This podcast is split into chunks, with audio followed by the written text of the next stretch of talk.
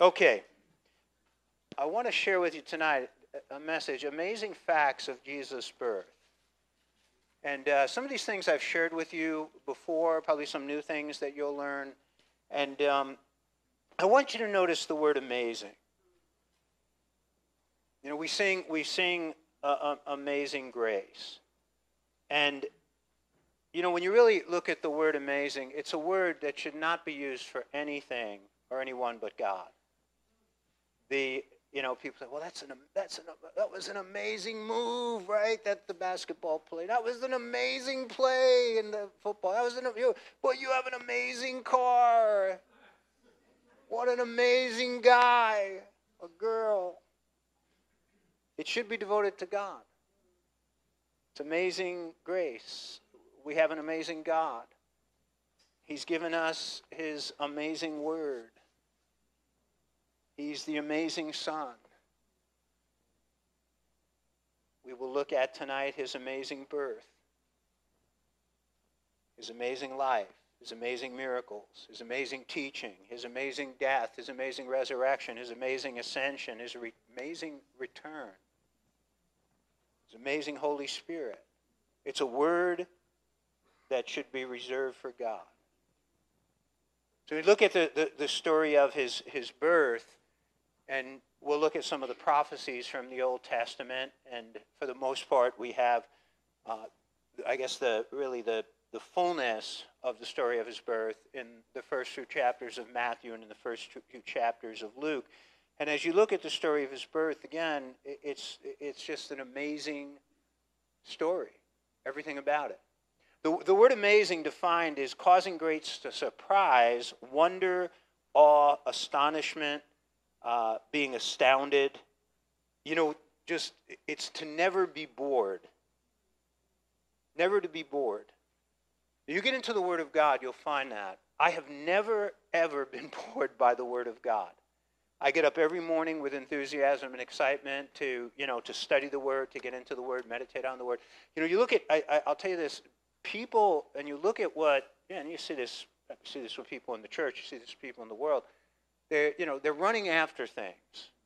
And, you know, and it could be, it could be, I mean, alcohol, it could be, you know, it could be drugs. Um, you know, why do, you know, why do people, you know, they, they flock towards those things? Because they're bored because they're bored. They're looking for some kind of a thrill.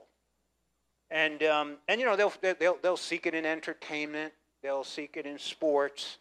You know, they, they, they, need a, they need a thrill. And, you know, really, you get into the Word of God and you get into Jesus, I mean, there is thrill there. There is wonder there. There is awe there. If you get into a relationship with Him, uh, you won't be craving those other things.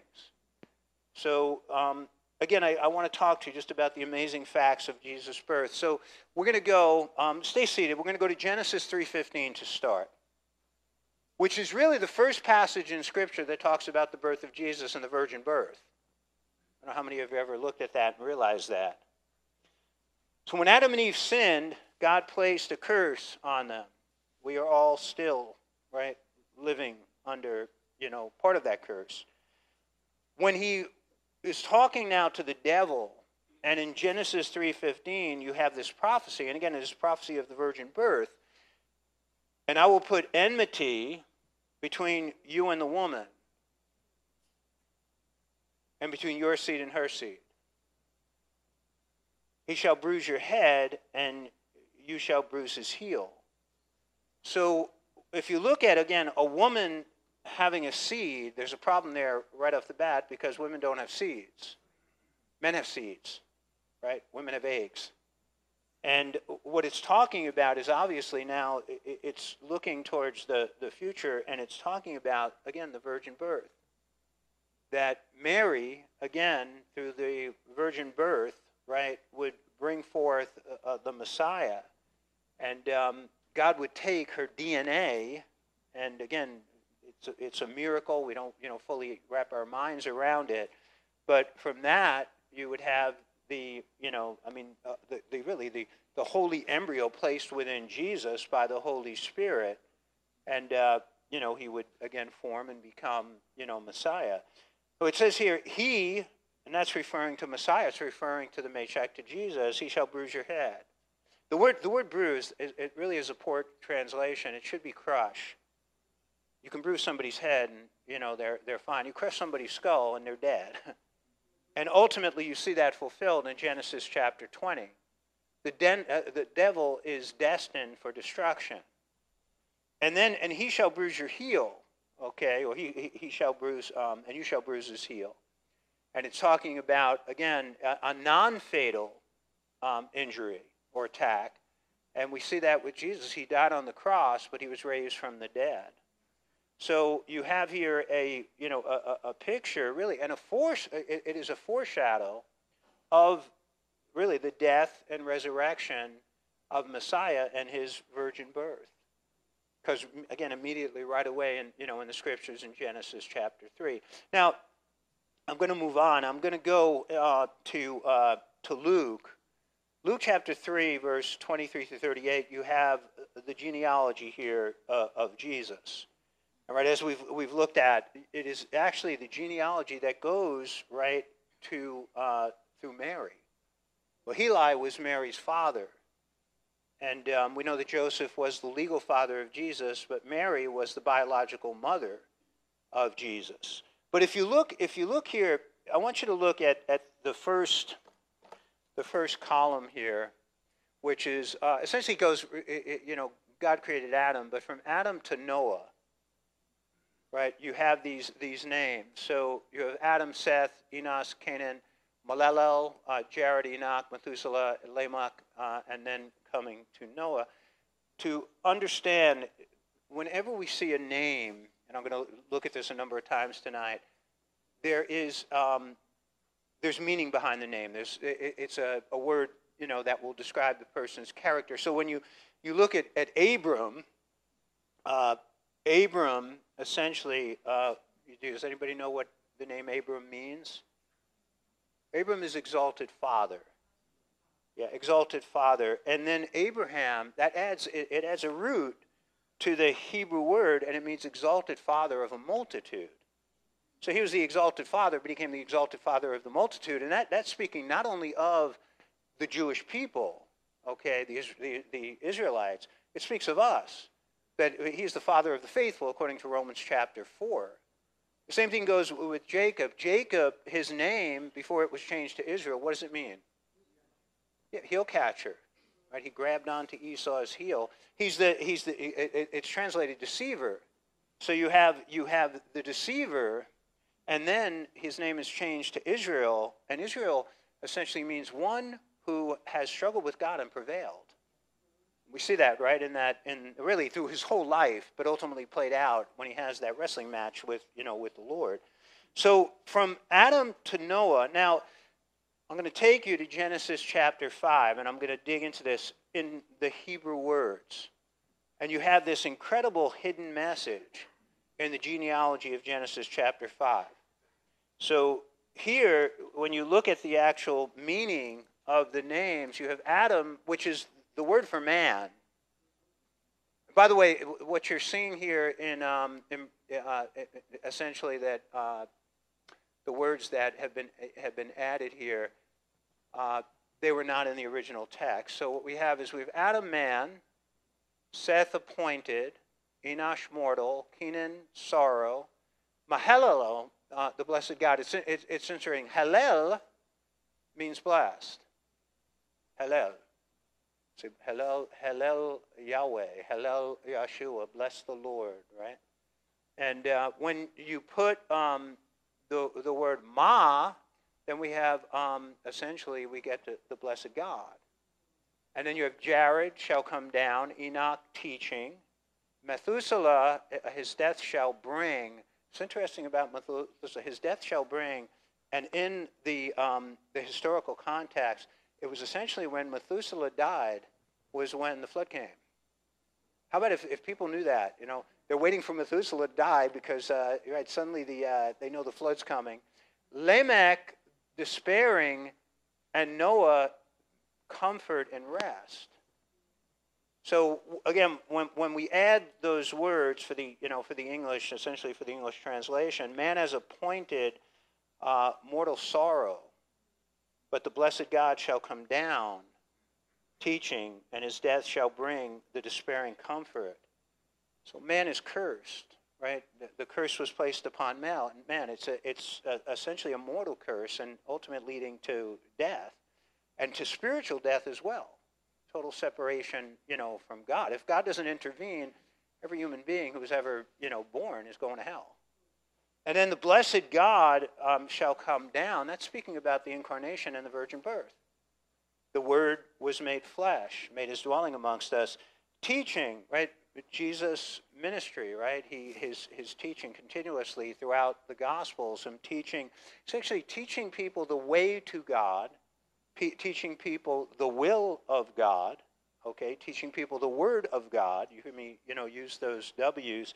And then his death, again, his death, an atoning sacrifice. He hung on the cross between essentially heaven and hell. He hung on the cross between sinful men and a holy God to reconcile, right, sinful man to his holy Father, uh, shall bring the despairing, right, and the word comfort and rest. And what did Jesus? What did Jesus say? Uh, Come to me, all ye who are heavy laden, heavy burdened, but I will give you rest. And what is that rest from? It's, it's rest from condemnation. It's rest from the, the, the fear of hell. Uh, it, is, it is rest from, you know, the, the power of sin over our lives. So, again, this very simple hidden message, and there are many messages like that. The Holy Spirit, I believe, I'll say this, the Holy Spirit loves to do this. And again, why does he do it? Why did Jesus speak in parables? And Jesus explained why he spoke in parables. He actually spoke in parables to hide spiritual truths from people who essentially were lazy, from, pe- from people who were, you know, they, they weren't really willing to dig in to what he was saying, to, um, you know, study what he was saying, to hear what he was saying, and then to obey what he was saying. So he spoke in parables, and he, you know, he explains this in Matthew chapter 13 so the Holy Spirit, he, he basically, throughout the scriptures, there are numerous hidden messages. But really, in a sense, they're not hidden for those who will dig, for those who will come by faith, who, those who will yield to the Spirit. He will teach them these things. And again, and this, this is a journey. It's not, uh, you know, you come to the Lord and suddenly you open the Bible and you understand all these things. I've been doing it for 42 years, and I'm still discovering. There's some things I'll share with you tonight that were just revealed to me. And that's again, this is where it becomes an exciting, an exciting journey, something to look forward to. You know, to just come to the Word and have the Lord just, you know, enlighten you and illuminate you. Isaiah chapter 9, verse 6 and 7. I think it, probably, I think one of my favorite passages in the Bible and um, I think one of the most wonderful prophecies uh, that you will find in the scripture, it just says so much. But I'll, I'll read it to you, and I want to focus on one word. It says, For to us a child is born. Now, this, this is clearly a messianic passage as you look on, but that the Messiah would be born, right?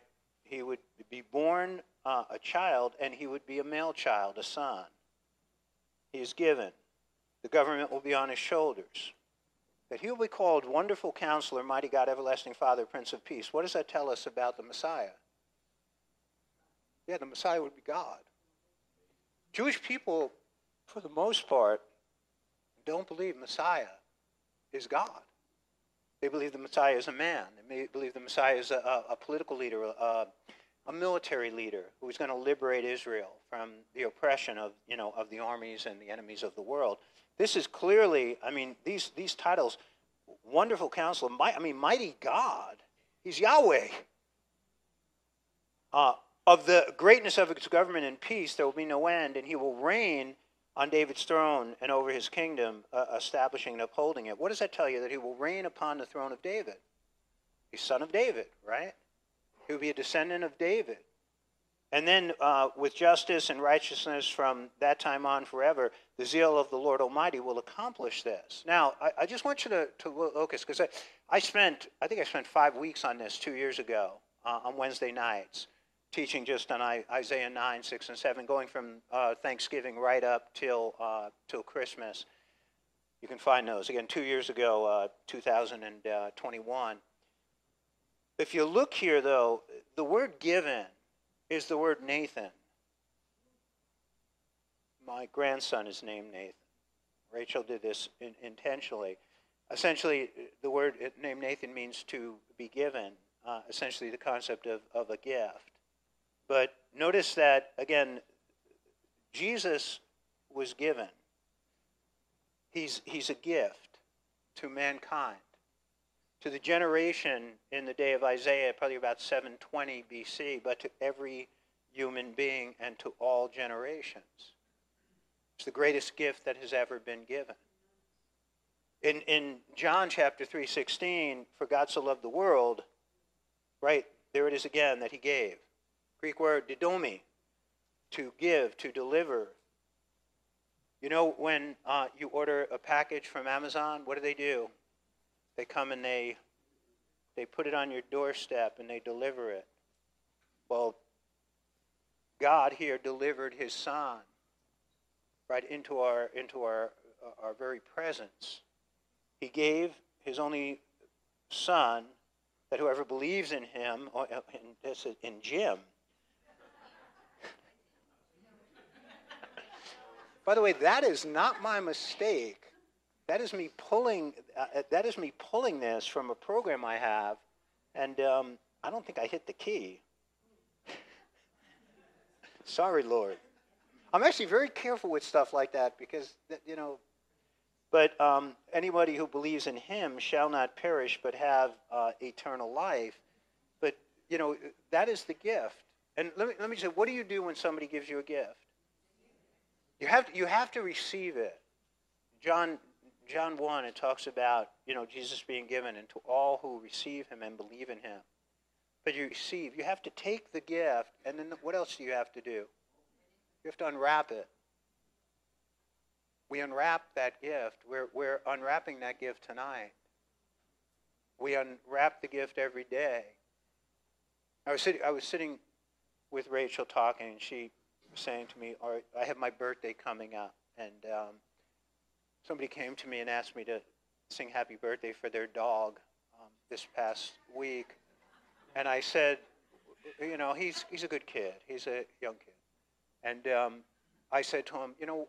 We don't sing happy birthday for everybody because then we'd be singing happy birthday every week, and we really need to be celebrating the Lord and not celebrating ourselves. So I'm not saying this about my birthday, but Rachel said, Aren't you excited? And I said, you know, my wife gets bothered by this. And I said, it's another day. And, um, and it's, it's not that I'm, you know, I'm not begrudging my birth and the life that God has given me and the, the, the love that I receive from people, but I just find I, I, I'm enjoying my life. And I am enjoying Jesus in my life. And, you know, like every day is a, it really is a day that I enjoy living. I enjoy embracing it. I enjoy the things that God has, you know, has placed in my life.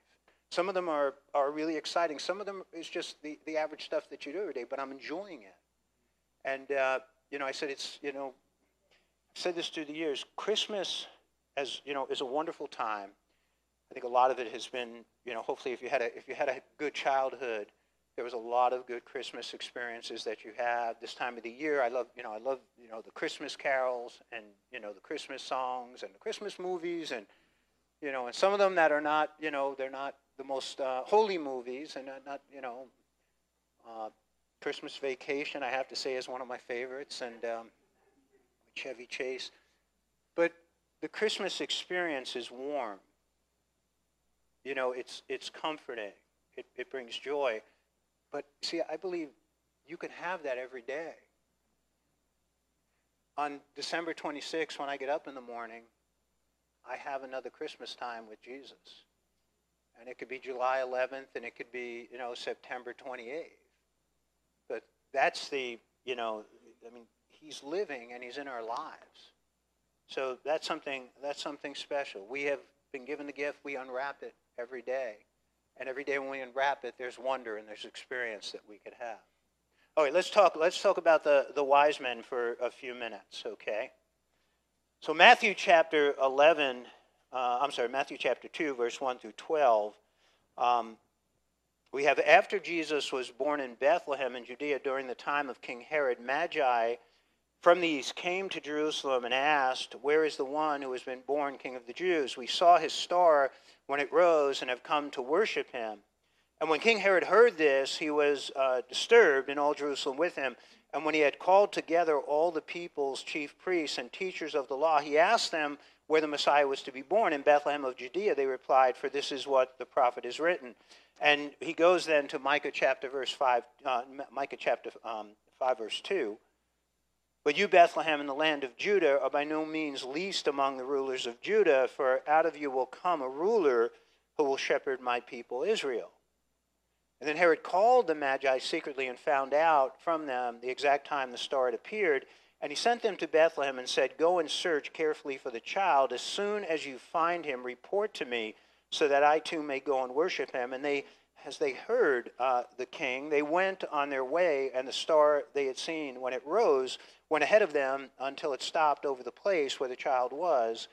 And when they saw the star, they were overjoyed. And on coming to the house, they saw the child with his mother, Mary, and they bowed down and worshipped him. Then they opened their treasures and presented him with gifts of gold, frankincense, and myrrh. And having been warned in a dream not to go back to Herod, they returned to their country by another route. So, again, the, the, the, quote that the priests give, right, from Scripture, the prophecy, is Micah chapter 5 2. They are, uh, they're called magi, okay, from the east, which would have been uh, Persia, uh, which was conquered by the uh, essentially by the Greeks and then conquered by the Romans. But it's still a, a, a province ruled by Rome. Essentially, it's modern day Iran. And um, they were astronomers, uh, philosophers, uh, they're truth seekers, and essentially they're kingmakers. You really understand? They, they were appointed at times to appoint, Rome allowed there to be token kings like Herod and they were used to select those kings to be the rulers of certain uh, areas of, uh, of Persia. They were, they were known as interpreters of dreams, truth seekers. Okay? Who in the Bible was a prophet who was a magi? Daniel. Daniel. Yeah. Daniel chapter 2, verse 48. Then the king promoted Daniel, and this is Nebuchadnezzar and gave him many great gifts, and he made him ruler over the whole province of Babylon and chief administrator over all the wise men of Babylon. And if you, you look at the word wise men in the Aramaic, the root is essentially a word, it is chakam, wise, but essentially magian. He was the head of the magi. Now you, you have to understand, I mean, David, you know, he, he, he wrote the book of Daniel. He had incredible, incredible revelations and incredible insight.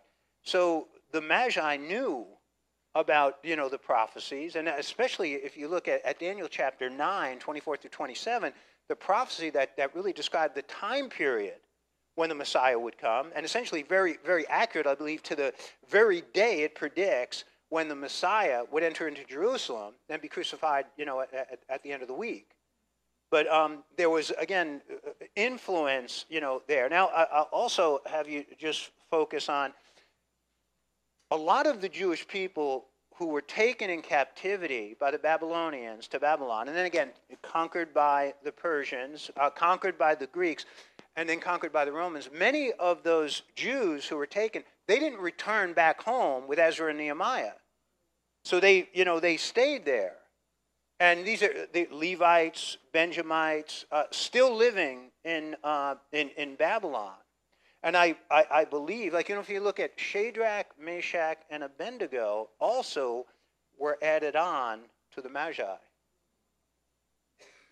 I believe, from what I can see in, in, in some of uh, history and looking at it, the Jews intermingled with uh, the Babylonians and the Persians. And uh, again, that was something that God had forbidden. Nevertheless, it happened. But also, their teachings, the revelations of Scripture, were shared. So I think the, the Magi had an understanding, a very good understanding, about Messiah. And essentially, they were looking for him. Now, I want to show you. I just want to show you something into. This. This is a. This is kind of a a, a limited uh, little theology of what the Magi believed in, and you look at it in the comparisons, not, not as deep of a revelation as what you have in the Tanakh in the Old Testament, but they were monotheistic, right? They believed in, in one God, one, you know, benefactor, creator, that um, the creator is all good, the creator is opposed by all that is evil, uh, hereditary priesthood, they had, uh, we had, you know, in the scriptures, the Jews and the Levites, they had the Persians, and the uh, Persians had the Magi. One mediator between God and man. They were looking for that mediator.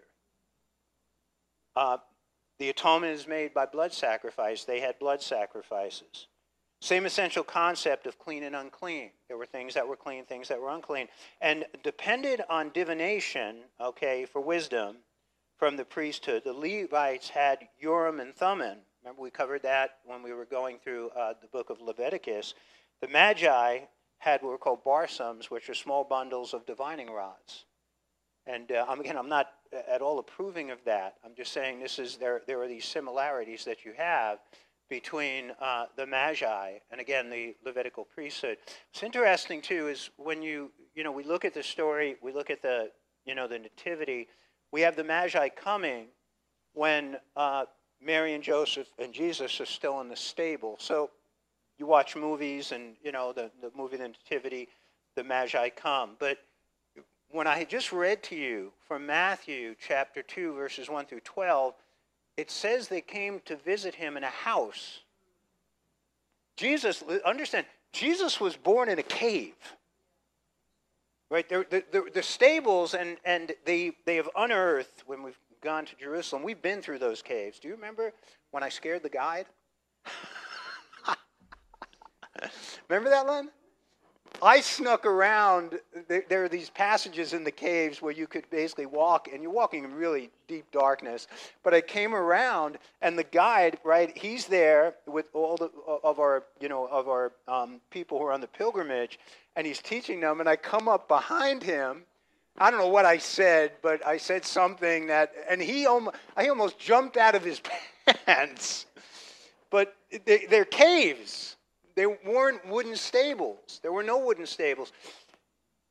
Those caves that we have visited in Bethlehem, they unearthed an inn from the first century above them. So it, we don't know exactly which cave it was, but we have likely been in the cave where you know where Jesus was born. So again, that, that the, the, the portrait is that the Magi came immediately at the birth of Jesus, and they, you know, found Mary and Joseph and, and the baby in the, um, you know, in the manger and in the uh, cave. But what the Scripture tells us, again, Matthew two eleven, oikia, they came to visit him in a house. So we know again, nowhere in Scripture does it tell us he was born in a stable. What it tells us in Luke chapter two, they let Mary laid him in a manger, which then says, hey, they couldn't get, you know, they couldn't get into the inn. They didn't have a house to go to. But it, what happened eventually, again, the census is being taken, and Mary has just given birth to a young boy. Joseph got them into a house where they could live. So it, it's likely, and again, I don't know if this, you know, I don't know, that looks like a, a little, uh, you know, a little boy who's maybe 18 months old. I don't know if it was one year, if it was six months, but Jesus was older when the Magi came. And it was not it was not in the cave where you know he had come to visit. Another another key thing is uh, this is interesting. We always you know assume that there were three wise men. Well, there's nothing that says there were three wise men. You ever see the, the syriac church by the golf course in Haworth? The, Syri- the Syriac churches believe that there were actually 12 wise men. Yeah, they believe that there were 12. And uh, they come with gifts, right? You have gold, it's the gift for a king. It speaks of Jesus' deity, that he's God. Incense, the gift for a priest, right? He is our, our high priest. And then myrrh was used uh, to embalm. And it's interesting, myrrh has to be crushed to release the beautiful aroma, the sweet aroma. Think of it. Jesus had to be crushed to release, right, his salvation, you know, into the world. It also is a, is a picture that, that he is king, he is priest, and he is prophet. Tradition. okay, tells us that these were the names and where they were from. Belshazzar was the king of Arabia. Melchior was king of Persia. Gaspar, the king of India. You know, it's interesting that some people will say that they actually represented the three races, right? And if you think about going back, the three sons of Noah, right? Ham, uh, Shem, and Japheth. So uh, that's again, these are these are tradition. These are traditions. We don't know that from from Scripture. Beautiful tradition, right? He was worshipped by all mankind, represented in those you know in those three men. And then let me uh, share this with the star, the star of Bethlehem. And there's a lot of, uh, again, there has been a lot of different interpretations about what the star is. One very common one is that the star was a comet. The problem, the problem with a comet, have you ever seen a comet? We were in Mexico and one morning and there was a comet just soaring over the sky. The problem with a comet, it doesn't stay in one place. And then eventually it basically moves right uh, beyond the horizon and, you know, and you don't see it. But that is um, a, number, a number of astronomers have tried to place different comets that would have been passing through that time. Uh, another one is uh, they say that it was Saturn. And it was um, the scientist Kepler who suggested, because uh, what he had said was Saturn was the brightest, uh, like in, in hundreds of years, in the 7th century BC. And they say that that's the star. The problem, the problem with that, too, is Jesus wasn't born in 7 BC. It's a little too early. He was born later, like, likely at about 2 uh, BC, Jesus was born, which again would have, that, that prophecy in Daniel, his crucifixion would have happened at about 30 in 32 AD. Uh, another another uh, possible interpretation is that it's an angel. So, star, if you read Revelation chapters 1, 2, and 3, the stars, right, that Jesus holds in his hands each represent the stars of the church, the angels of the church. I want to give you, I want to give you something, and I want to share this with you. And this is, again, this is something, this is, again, me opening up the gift and some things that I've, you know, I've discovered. In Genesis chapter 1, verses 1 through 3, tells us, In the beginning, God created the heavens and the earth. And the earth was without form and void, and darkness was on the face of the deep, and the Spirit of God was hovering over the face of the waters. Darkness, right? Formlessness is a bohu tohu in the, uh, in the Hebrew. It's formlessness, it's empty. And then it says, Then God said, Let there be light, and there was light. Where'd that light come from? Where did it come from? Because he hadn't created, he hadn't created the stars, the sun, and the, and the moon yet. That was created on the fourth day. So where did the light come from? Well, I, I, think, I think God is light, and he dwells in impenetrable light. God is a consuming fire. I, I believe, though, the identification of the Spirit here, do you know what the Shekinah glory is? The Shekinah glory is, is really, it's the glorious light of the Spirit. The glorious light of God. I mean, he's, you know, he's the third person of the Godhead. You see the Shekinah glory whenever God is doing something fantastic in the Scriptures. So at the burning bush, and I'm, I'm not going to give you all of them here, the bush is burning, but it's not burning.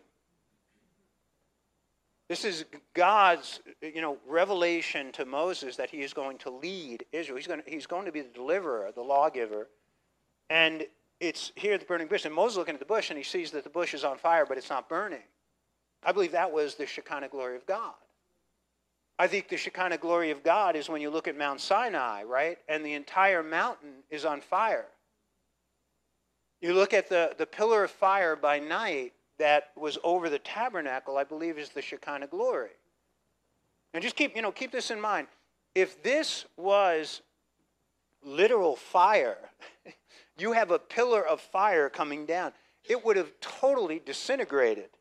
I don't think it would have just disintegrated the tabernacle, but it would have disintegrated, disintegrated the tribes that were around that area. I mean, you're talking about a massive, but it's, it's the Shekinah of glory of, of, of God.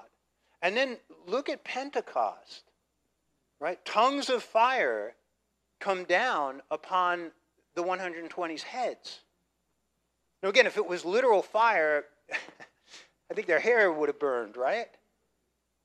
I think this is, again, this is the Shekinah. The Shekinah glory is the glorious presence of the Spirit of God breaking through into our four dimensional universe. So, Revelation, I'll give you, I'll give you one more. Revelation chapter 21, 22 through 24. The, uh, the New Jerusalem, right, will not have lights. There won't be in need of a sun. There won't be in need of stars.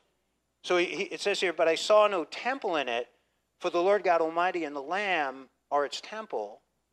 And the city had no need for the sun or of the moon to shine in it, for the glory of God illuminated it. That's the Shekinah glory of God. The Lamb is its light, and the nations of those who are saved shall walk in its light, and the kings of the earth shall bring their glory and honor into it. So, and look, I, I don't know this absolutely for sure. But, you know, I've looked at the comet theory, I've looked at the Saturn theory. Um, I, I've often said I leaned towards the angelic theory. But I believe this could very well, I mean, what was more significant than the birth of the Lord? And the Shekinah glory, the Holy Spirit, right, breaking through, right, into our four dimensional universe guiding, right, people to that, that place where he was born. So that's something, again, that's, again, me opening up the, uh, the gift and just searching through things. I want to show, I want to show one more thing with you, and then I'll wrap up. The predictions, okay, of his birth, right? I mean, you look at his birth is predicted, his life is predicted, his ministry, his miracles, his resurrection uh, his death, his second coming, his eternal reign are all predicted in the scriptures. As far as his, his first advent, his first coming, you have about 400, 320 prophecies, about 80 typologies that Jesus fulfilled. Just to stop and think about this. You look at the religious leaders in our world. So you can look at Buddha, uh, Confucius, Muhammad, Zoroaster, none of their birth, life, death, none of them were predicted. None of them. There, there are no prophecies or predictions about those people. And that fact alone distinguishes Jesus from all other religious leaders. Now Again, if, if people would have the, uh, the heart to pursue truth, they would come to understand that.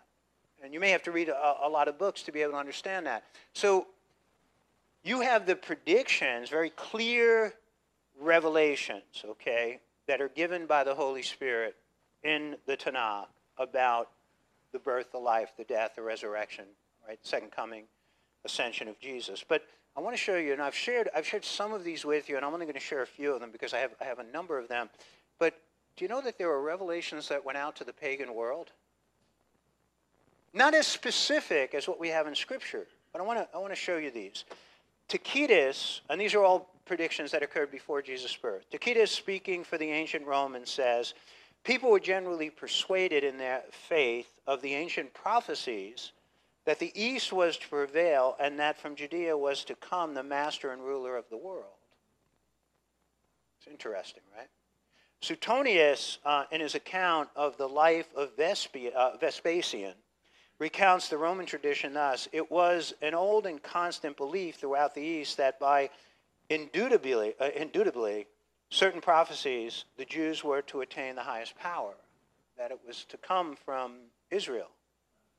This is, uh, this is one from China. The annals of the Celestial Empire contain this statement. In the 24th year of uh, Chao Wang, I'm sure you've all familiar with Chao, and right, you probably have read all of his, um, his essays. In the 24th year of Chao Wang, by the way, that's, that's um, 1029 BC, 1,000 years before Jesus. Uh, on the eighth day of the fourth moon, a light appeared in the southwest, which illumined uh, the king's palace. And the monarch, struck by its splendor, interrogated the sages. They showed him books in which this prodigy signified the appearance of the great saint of the West whose religion was to be introduced into their country. You know how many people are, are believed to be believers in China today? Some people say it could be as many as 200 million, 100 to 200 million believers in China. They're persecuted. 100 to 2 more. There's more Christians in China than there are in the United States. Far more. Probably in, Europe as well.